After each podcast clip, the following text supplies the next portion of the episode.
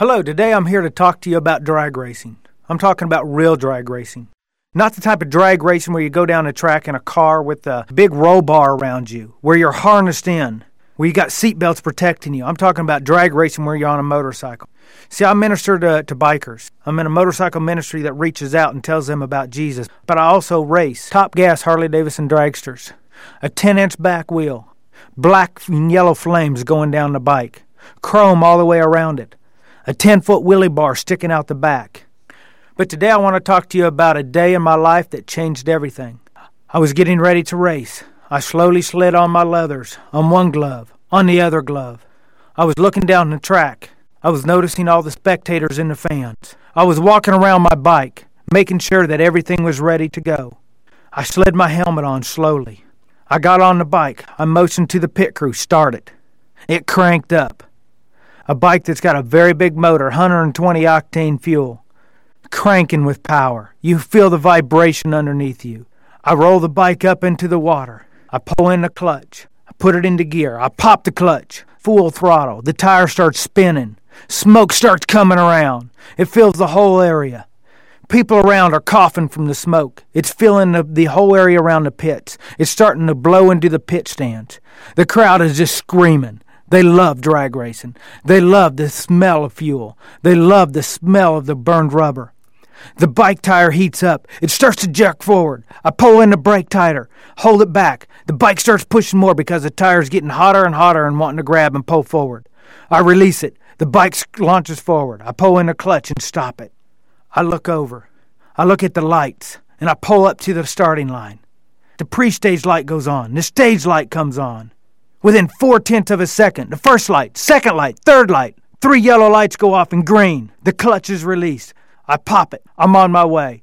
The front end comes off the ground. I'm flying down the track on my wheelie bar. Everything's going great. The motor sounds good. Stands are just roaring. Within 300 feet, I'm screaming. At 1200 feet, I'm faster.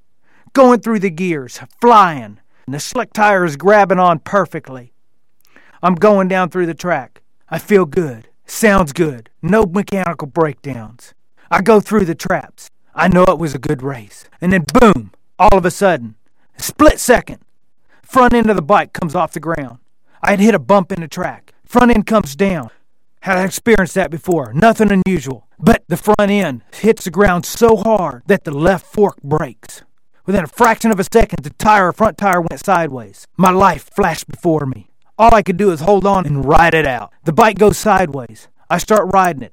It fishtails one side, the other side.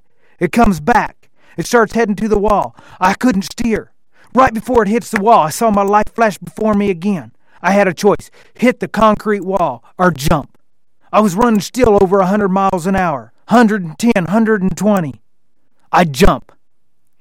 I tuck and roll. The bike smacks into the concrete wall. The front end flies off. This tire snaps off. The handlebars snap off. I goes flying down the track on my back.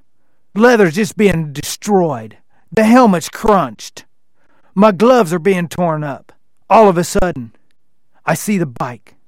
It comes by me, but then the wheelie bars come swinging around, grab a hold of my leg, and the wheelie bars pull me down the track. 10, 20, 50, 100, 200 feet.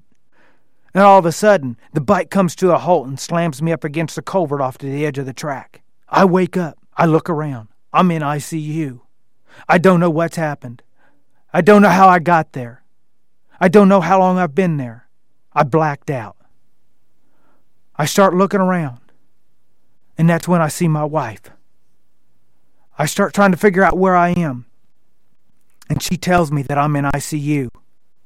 See, I set a track record that day. That's something that every biker wants when he's going down a track. He goes out to win. It's not just fun, it's a battle, it's war. You're out there to win. You're out there to put the other guy in the trailer and you to come back to the track. You're out there to get the trophy. You're out there to win the race. You're out there to make the money. That day I'd set a record. I'd set the fastest speed I'd ever done, the fastest time I'd ever done. But I set more than that. Not just my record. I set track records. The fastest speed, the fastest time. But I set another record, and that's the record of me going down the track on my back at over a 100 miles an hour. See, other people had went down the track in a car and smacked the wall, but they had that cage around them. They had that protection around them. And they walked away. All I had around me was leather, something that most bikers wear when they're out on the streets. And yet, I was life flighted. I woke up. I started to figure out where I was. I asked my wife what had happened. I looked into her eyes, and she said, You were life flighted. Well, come to find out, my life was spared that day by God. I didn't understand what happened. Within 24 hours, I was in ICU. My wife was told the fact that I was never going to walk again. I'd probably be a vegetable. I'd be in ICU for three to seven days, and then I'd be in rehab for an extended period of time after that. I didn't know how long. She didn't know how long. But see, a miracle happened. Within 24 hours after getting to ICU and being told that I'd be a vegetable, I was released from intensive care. I was put in a regular room, something that wasn't supposed to happen for a week down the road. On Tuesday, the second day, I was released from the hospital in early afternoon. I'd only been in the hospital for 48 hours after being life flighted. That's a miracle. The doctors couldn't understand it. ICU doctors were coming in from Baylor Medical, coming in by the groves, trying to see what had happened, trying to understand. It didn't make sense from the medical experience they had, from all the training they had. It didn't make sense. It didn't make sense from the CAT scans that showed the fact that I had brain damage, spinal damage, broken jaw, broken nose. It was like there was a different person in the hospital from Sunday to Monday, and they couldn't understand it. They couldn't explain it. They told me I could go home Monday normally, but they couldn't take me from ICU and totally release me from the hospital. It was against their insurance policies. So they had to put me into a regular room. But on Tuesday, as soon as they met the requirements of insurance, they released me. I didn't have to go back to the hospital from that day forth. Why? There had to be a purpose. There had to be something out there that performed that miracle. And there was. And the reason was because I did something that morning that I do every time that I race. I got on my knees and prayed to my God and asked my God to protect me. And when I went down, my wife immediately began to pray. The pit crew joined with her and started to pray. While I was on the way to the hospital in a helicopter, ministries were contacted.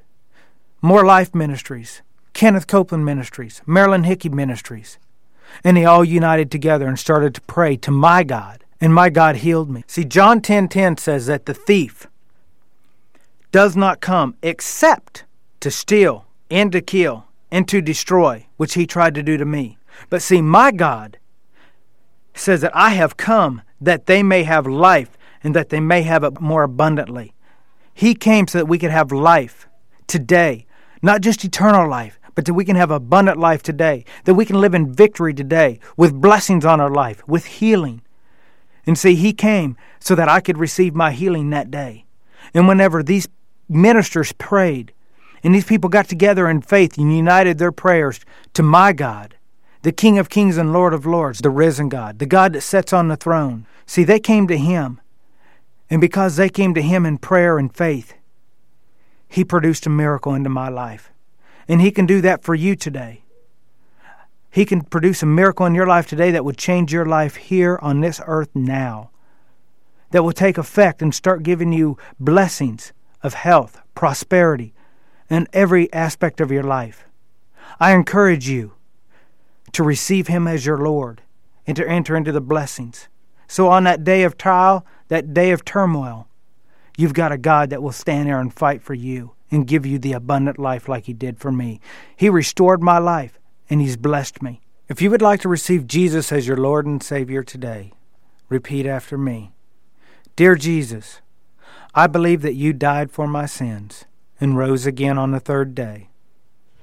I ask you to be Lord of my life to come into my heart and to cleanse me for my sins, to purify me, and to be my God. I thank you for saving me, and I ask you to teach me and direct me as I choose to walk in your ways. I ask for your blessings upon my life. I ask that you be my God, and I receive you as my Lord today. In the name of Jesus, amen.